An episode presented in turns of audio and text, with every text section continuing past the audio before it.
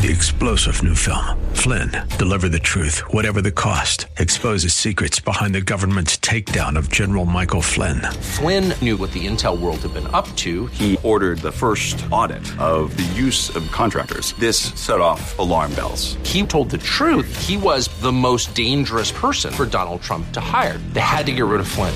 Flynn, deliver the truth, whatever the cost. Available now. Watch it today. Go to salemnow.com. Salemnow.com. This is Jerry Bowyer of Town Hall Finance for Townhall.com. Democrats and the media are attacking Republicans for pushing ahead with a new Supreme Court nominee while allegedly dragging their feet on a coronavirus relief bill. There's just one problem.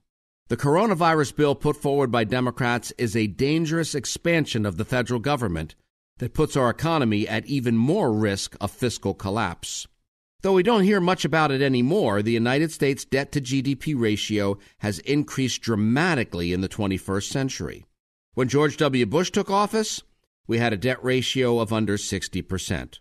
Today, we have a debt ratio of over 100%, 107% to be precise. In simple English, this means our government owes more than our entire economy produces in a year.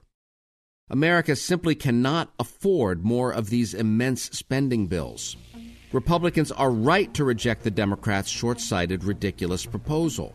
Now, imagine the spending binge if Democrats gain the presidency, too. I'm Jerry Bowyer.